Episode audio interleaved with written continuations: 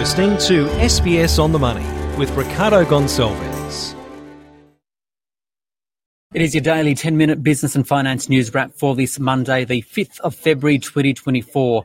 On market day, we'll speak with Alex Pikoulas from Harper Bernays, but first to the Reserve Bank, which has begun the first day of its two day board meeting on interest rates. For more, I spoke with Phil O'Donaghoe from Deutsche Bank. Phil, let's get straight to the main part. What do you expect the RBA to do tomorrow and why? Well, look, first and foremost, I don't think we're going to get a change in interest rates. I think the RBA will decide to keep the cash rate on hold.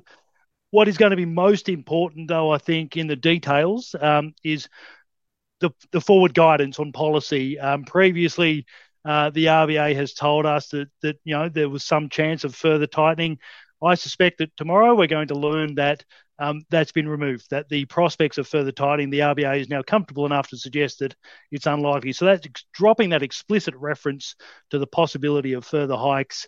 Uh, I think that's going to be very important, certainly for markets, um, and probably good news, of course, for households as well. That you know the chance of another rate hike is very, very small now. So when are you penciling in the the chance of a rate cut to come? Look, I've got a rate cut in Q3 of this year. Um, I think uh, on my baseline, we should expect about 50 basis points of rate cuts in the second half of this year, and we'll uh, end um, uh, with a cash rate of about 3.85% by the end of this year. There is a risk, though, that we actually go earlier. Um, I've opened the idea that it's possible that the RBA could cut in May of this year. Now, that will require inflation data to keep dropping like it did at the end of last year. Now, that's an open question about whether that will happen. Um, but when we look at the most recent inflation data, uh, certainly I was surprised at just how quickly um, uh, the inflation polls seem to be ter- deteriorating at the end of last year. Um, if that extends, you know that's a big if.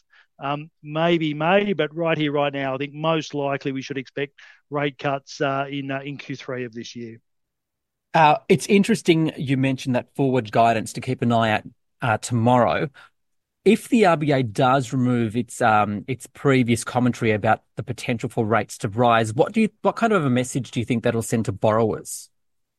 Well, look, I think that's it gives a bit of certainty. Um, you, you, know, all through last year, uh, we kept seeing the RBA having to react uh, and ratchet up rate hikes. I would think that you know that shift in, in policy guidance, if we get that, that just gives households a little bit more certainty. We know the cost of living pressures are very extreme. We know that interest rates are very very high, um, but maybe there'll just be a little bit of comfort that you know we're not going to get another shock.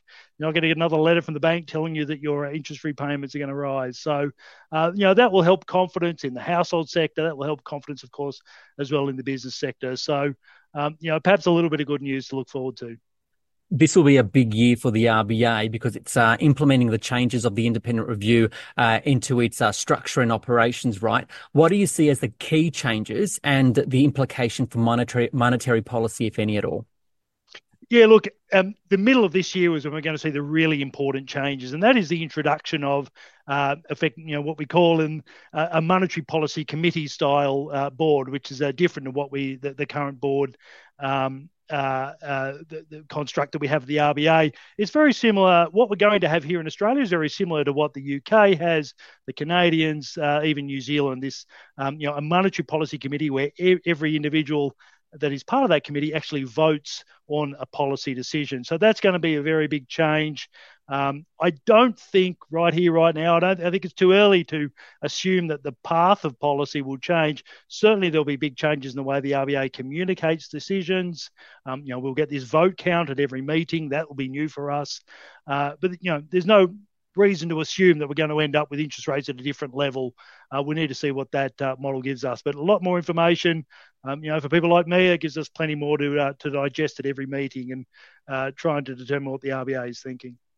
So that's Australian interest rates. What about rates around the world? Because we had uh, rates in the US on hold last week, but we also heard from the um, the chairman of the Fed Reserve speak on 60 Minutes in the US overnight. Also, what's the feeling as to when interest rates in the US will start to fall and the implications for that?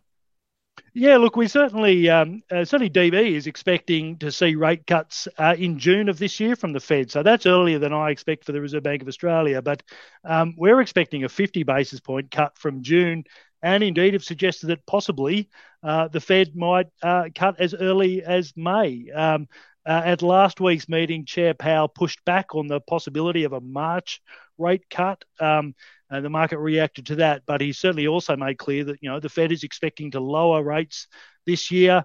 Um, of course, if that happens, and you know if May does come to fruition, which you know we've said is a possibility, then that, certainly that opens the chance for the RBA to move a little bit, perhaps a little bit earlier as well.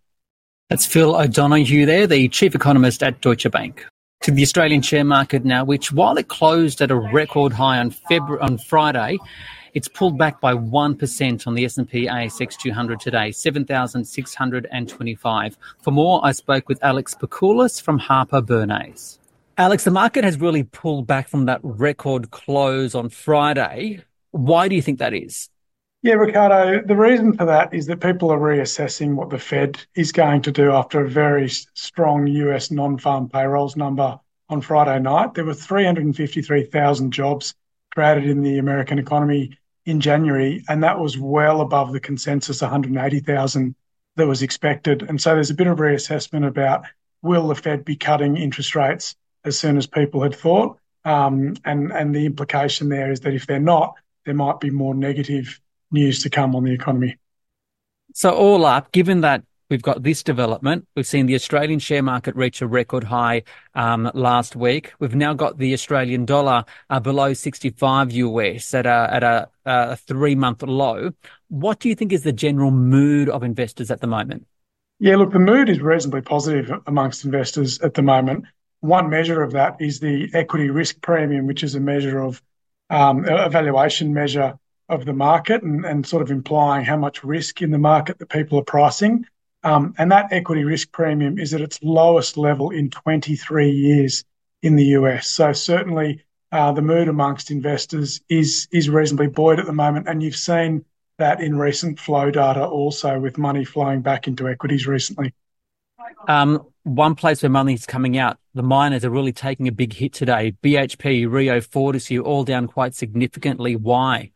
Yeah, that's right. Look, the mining sector down two and a half percent today is really the laggard on the day, and I think it's some of the some of the same old stories that are that are just continue to fuel concerns in that space, and that's around China. So the the Shanghai Composite Index is down ten percent year to date.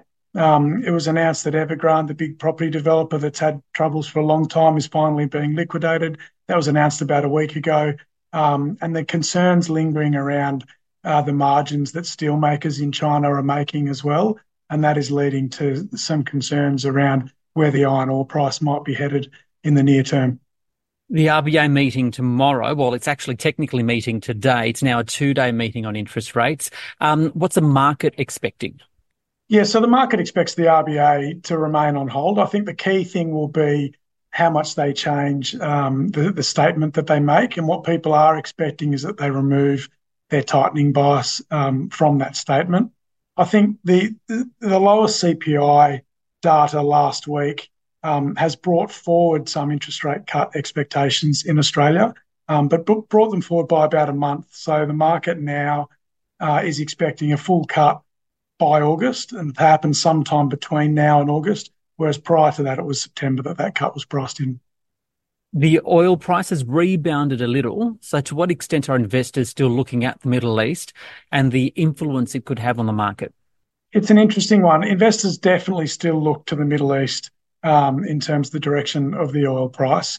However, things have changed a lot over the last, you know, 20 and 40 years from when the Middle East used to have a much more significant impact on the direction of the oil price. Iran now is only around 2% um, Um, of global oil production, and the US are now an exporter of energy rather than an importer. So the dynamic has changed significantly, and that's why you're not seeing as big of an impact coming out of the Middle East as you did in the past. And all up, where do you see the opportunities for investors at the moment? Yeah, so with Ricardo, with investor sentiment as buoyed as it is, that makes us a little bit cautious. So where we're looking is towards the more defensive investments. At the moment, we think there's fantastic opportunity in fixed income markets with interest rates as high as they are, and notwithstanding there's going to be some cuts at some point, we don't think those cuts are going to be significant.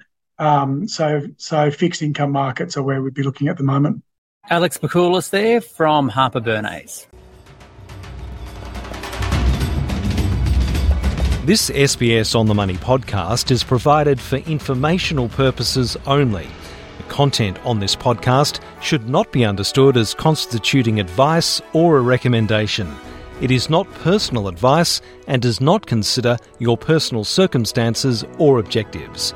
You should contact a licensed professional before making any financial decision.